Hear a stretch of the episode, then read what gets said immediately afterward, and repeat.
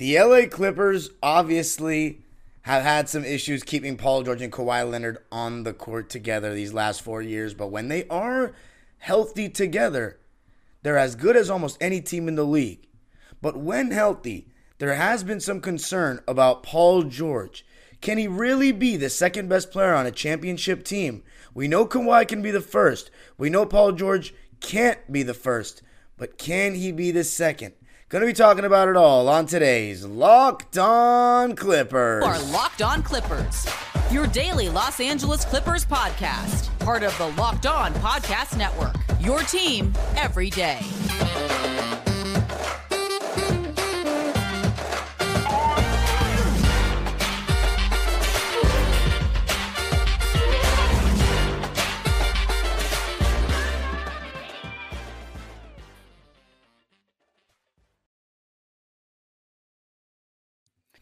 Yes, sir. You are locking in with the Clips. Thank you for making Locked On Clippers the first listen of your day.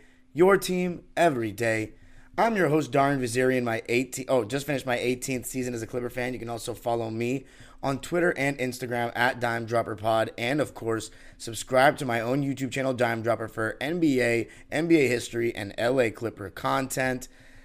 Of course, Locked On Clippers is free and available on all your favorite podcasting platforms, including YouTube, where I want you to comment how confident you are in Paul George as a number two option. And I know this might sound like a crazy thing because we've never seen Paul George really be a number two option outside of the bubble in the playoffs for a whole run. He's always been the best scorer on his team since 2013 with Indiana. So with Kawhi Leonard, one of the biggest reasons why people in the front office probably don't want to break this up is because we still haven't seen. If you have these guys fully healthy with Ty Lue, will Paul George be good enough to be the second best player on a championship team? Because we've seen Kawhi Leonard be the best player on a championship team in Toronto, so we know he can do that. And we know come playing time what we're going to get out of Kawhi. But Paul George, there are three things, in my opinion his confidence or lack of it, his IQ and basketball IQ and inconsistencies and his health that make me nervous. So right now, you know, the, this the reason why this episode was inspired, I have to give my inspiration for it. And there's a reason why I didn't post yesterday. It's because I was really doing my research on this. But Andre Iguodala said on his podcast that Paul George is the second most talented player in the NBA after Kevin Durant. Now, obviously, when he's saying that, he's talking about like pure God given ability, natural talent. I mean, PG, when he's playing at his best, he looks like an actual demigod. Six nine with a handle. He goes so low to the ground when he dribbles at times. It's like unbelievable for a guy his size. Then how he quickly can rise up on a dime going both ways. He can turn over either shoulder when he wants to go to the post. He can get to the basket. He's athletic. I mean, and he can shoot the ball as well as just about any six eight six nine guy that we've got in the league outside of like, you know, Kevin Durant. But I've also been listening to Podcast P a lot. So given the Andre Iguodala statement and then Podcast P, I kind of wanted to come out with an episode for those that don't know, because I think Paul George is one of those guys where if you look on the surface, he has like no real flaws. Like the guy is not a bad passer. He's a great scorer that can score at all three levels. He's got a good handle. He's got a good shot. Like when you do the imaginary checklist thing where you just make categories, oh, he's decent off the ball. He's good catching shooting. He's good off the dribble. He's not bad in the pick and roll. He can rebound. He can average five assists. Just by doing that, Paul George looks like a flawless player, then you wonder why he's not the number one in a championship team. Well, I am going to be laying out all the issues with Paul George's game, and this is not for me to hate. This is just because I want to be a, a host that gives good information to fans. And this is for those people, I guess, like Andre Iguodala, that don't see the flaws in PG because they don't get to watch him every night. And that's one thing that, you know, I'll be able to say for the rest of my life is when Paul George played basketball, I could tell you everything good and wrong with him. So let's start out with the confidence or lack thereof. My biggest thing with Paul George is not anything skill related. It's all up here mentally. Everyone should know if you've played any sort of competitive sports, and by this point, if you're still denying the mental component of basketball or any the mental component of sports, you just shouldn't be talking it, in my opinion, because it matters. Not everything is quantifiable as an on a number. Or as a number. And Jerry West said it best when he was doing the meet the player thing. He said, Give me a stat for this, and he pointed to his heart, and this, and he pointed to his mind. And Paul George, I'm not saying he doesn't have heart because he does. To come back from the injuries that he has takes a lot of heart. But his confidence is so wavering at all times. You just don't know which Paul George you're going to get on a nightly basis. He has the talent of a superstar, but the mindset of an all star. He almost doesn't act like he is that dude. And it started out with the statement where he said, I am not a number one on a championship team. Look, I like that he is showing self awareness.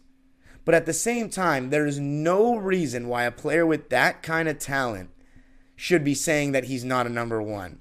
At the worst, he should be saying he's a 1B. And I think he tried to lean into that in the first couple seasons with the Clippers, and then he realizes being around Kawhi that, like, he's just better than me. But it's not because Kawhi is more talented. Kawhi is much smarter. He's stronger for one, but he's much smarter with his shot selection. And my thing with Paul George is you just don't know which Paul George you're going to get. In the bubble, he clearly was in his own head and had lost all confidence. We know that. He said it. In 2021, he performed. He was confident. He was a beast in the playoffs. 2022, he didn't really have a playoffs, and then this year he didn't have a playoffs. But if we go to the regular season, I wanted to make sure I double checked my own receipts in my own podcasts and found and remembered or reminded myself if there were games where he indeed either lacked confidence or didn't play with that go get the game, you know, go play like a superstar. And let's just start with the game against OKC when he early in the season when he came back from one uh, game, missing one game due to a non-COVID related illness, or was it COVID? I think it was. It may have been health and safety. I don't know. He missed the game because not an injury, but he was sick, and then he came back and shot like 12 times. Like, dude, we didn't have Kawhi. How many games with this guy this season did Kawhi not play and he didn't even shoot 20 times? That's unacceptable. That's what I mean by acting like a star when you're when you should be acting like a superstar with the talent that you have. You need to be taking over games. You need to be commanding things like, "Yo, get on my back," and it can't just be against bad teams. It has to be against good teams too. OKC game, he didn't come out with the right intensity, and it all starts from there. And then the Pelicans game, like a couple days later on that Sunday afternoon, he wasn't playing with any sort of intensity. He was just going through the motions, chucking. Like there's no taking over there. There is no sense of urgency there. And that's one thing with Paul George is that sometimes he's just too cool for school. He's just going through the motions. I don't doubt that he's not a leader off the court, but on the court, you can't be a leader when teams when your own teammates don't know which version of you they're going to get. Then there was another game against the Dallas Mavericks without Kawhi, where we only lost by two points. He shot 13 times in the game, and at halftime we were down by like 20 points because we didn't come out with any urgency. Remember, there were so many slow starts this season, and Paul George is a part of that. How about the Orlando Magic game in Orlando, the famous minutes restriction game where Kawhi and Paul George both were sat out in overtime after we were, yeah, in overtime when the game is tied because of a minutes restriction. He only shot 12 times. That's ridiculous. The game he came back against the 76ers, careless turnovers in the fourth quarter, just just not playing with the sense of urgency. And then the Mavs game that Kyrie debuted without Luka, he shot 3 for 15 and one I'm sorry, no. That was the Golden State game where he also didn't put in any effort. So again, his confidence is extremely wavering for a player of his caliber. It's all about confidence. Is he better than Jimmy Butler? No, he's not. Is it because of skill? Absolutely not. Paul George's bag is way bigger than Jimmy Butler's. Way bigger. He's a better shooter. He's a better ball handler. He's taller. But it's the confidence. It's how much he gets out of his talent. And coming up, I'm going to be talking about his IQ and his inconsistencies and why those occur on the court. What basketball things occur that make him inconsistent. Going to be talking about all that coming up. Before I do that, I got to tell you about PrizePicks. Every day of the NBA playoffs and finals, one PrizePicks user will win a chance of becoming a millionaire with the $1 million daily Superflex promotion. One entry placed after 8 a.m. Eastern Standard Time will be randomly selected each day, and whoever placed that entry will be given a six picks six pick flex with the following payouts: four correct picks equals 16 grand, five correct picks equals 80 grand, and six correct picks equals a million dollars. Full details can be found at prizepicks.com slash million. You must opt in at this link to be eligible for the million dollar entry. Once you opt in, all you have to do is play the game like normal and you could be the lucky winner. PrizePicks is the best daily fantasy entry app out there. And how it works is you just pick two to six players and predict if they will score more or less than their PrizePicks projection. You can win up to 25 times your money on any entry, and it's not competing against any particular person. It's just you and the projections available. And PrizePicks offers projections on any sport that you watch. That includes the NBA, MLB, NHL, college sports, WNBA, and more. Entries can be made in 60 seconds or less. That easy, safe and fast withdrawals, and currently operational in over 30 states and Canada. Just download the PrizePicks app or go to PrizePicks.com to sign up and play daily fantasy sports. First-time users can receive a 100% instant deposit match up to $100 with the promo code Locked On. If you deposit $100, PrizePicks will give you $100. If you deposit 50, PrizePicks will give you $50. Don't forget to enter the promo code Locked On at sign up for an instant deposit match up to $100. Whew. All right. Now let's talk about two of the biggest things with Paul George's game his basketball IQ and how inconsistent he is. The reason why he's inconsistent, one is the mindset thing, the lack of confidence. You don't know which PG you're going to get because you don't know what kind of PG he wants to be like on a given night. But a large reason he's inconsistent is because of his shot diet. His shots are primarily long jump shots 18 footers, mid ranges, and threes. And there are so many games where he starts out by shooting like five or six jumpers and completely takes himself out of rhythm. Let's see how many shots he shot this season. He attempted. Geez, it doesn't say. Oh, here we go. 18 shots per game. 7.63. So eight of his 18 shots were threes. Now I know the fact that he shoots 37%, that's encouraged, but I'm not a fan of just placing a certain number of three pointers that you have to shoot before a game for the analytic purposes. I'm in favor of getting an easier basket, whether it be a mid range or a bucket at the rim, and then spreading out and getting more shots out from you know your jumpers. Because the thing is, and you see it with so many hoopers today, is they start out by shooting a bunch of jumpers and then they shoot themselves out of rhythm. And Paul George, he can get to the rim. He might not have the quickest first step anymore. And he's not like as good as Russ getting to the rim or certain other younger stars. But PG can get to the rim better than Kawhi. He still has the quicker first step and he has more elevation at the rim.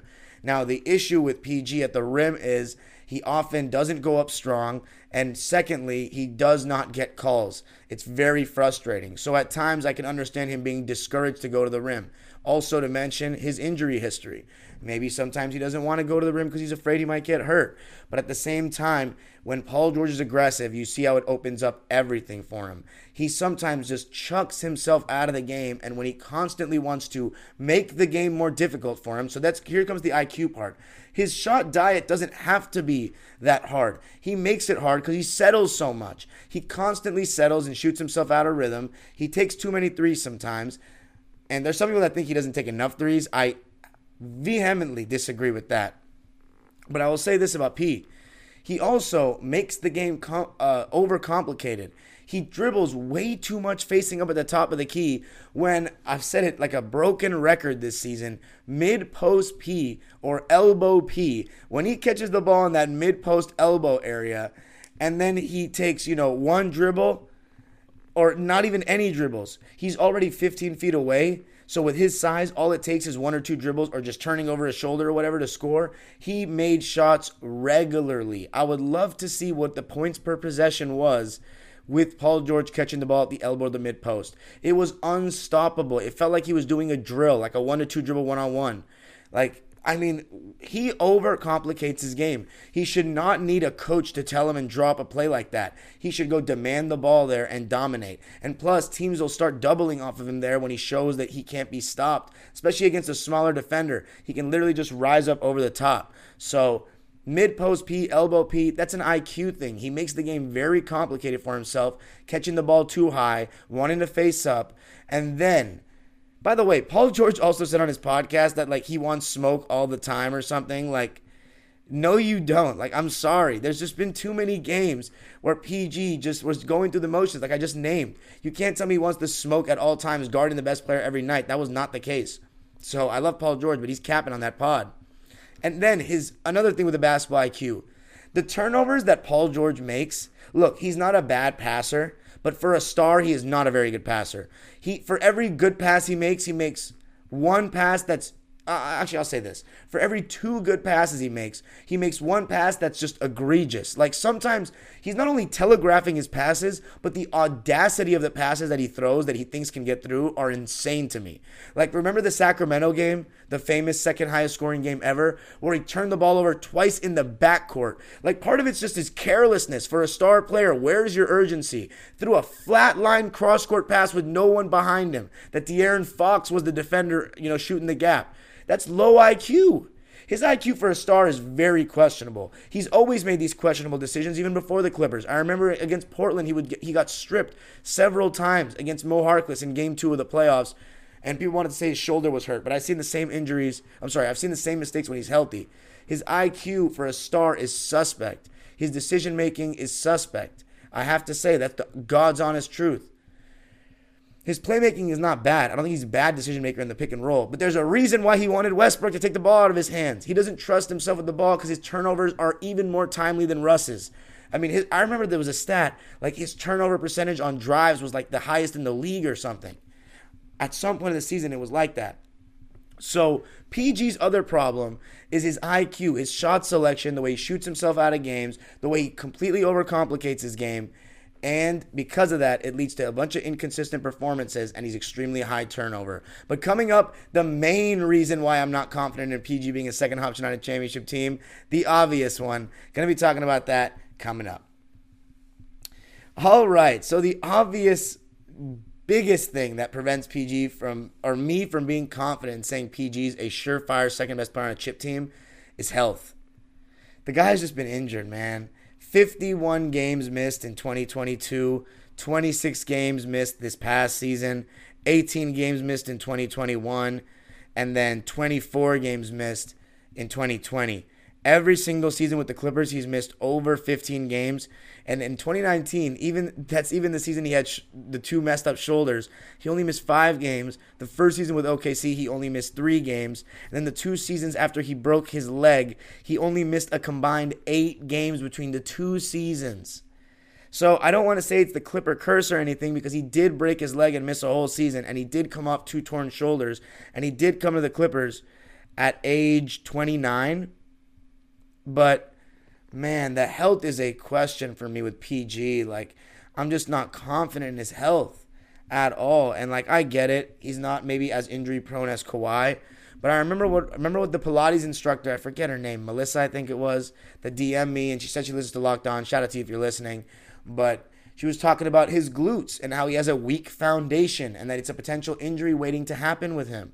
And so that made me even more or even less confident in his ability to stay healthy. I mean, the guy has a titanium rod in his leg from when he broke his leg. Like, this guy has been through it.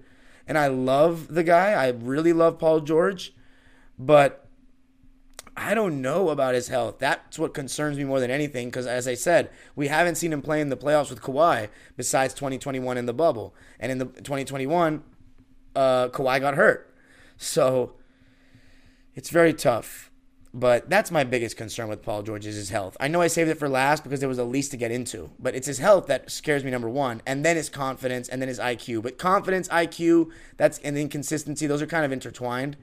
I will say this too. He admitted on the podcast that when he was PG 24, even though he wasn't as skilled, he said he was going out to prove a point with an unmatched hunger every single game. So he basically admitted that he's not as hungry anymore. Like, that's very tough to hear. I know it doesn't mean that he doesn't care anymore. He definitely does. And I love the podcast because it lets us get to know him better. And I love getting to know our players better. But, like, for him to come out and say that as the Clipper fan that has him right now on, on our team, it, it's like, are you, man, like you're telling us that you were way hungrier back then. And he's not just talking about like his rookie year or sophomore year where he's just trying to prove a point. He, he PG 24 implies 2014 Paul George, which is up there for his best season. The numbers don't back it up in the regular season, but in the playoffs, he was great. And the thing is, you can't compare numbers directly from 2014 to 2017 and, and after because the spacing was different, the league was different, the three point emphasis, you know, the pace and space era began. So everyone's stats are inflated comparatively.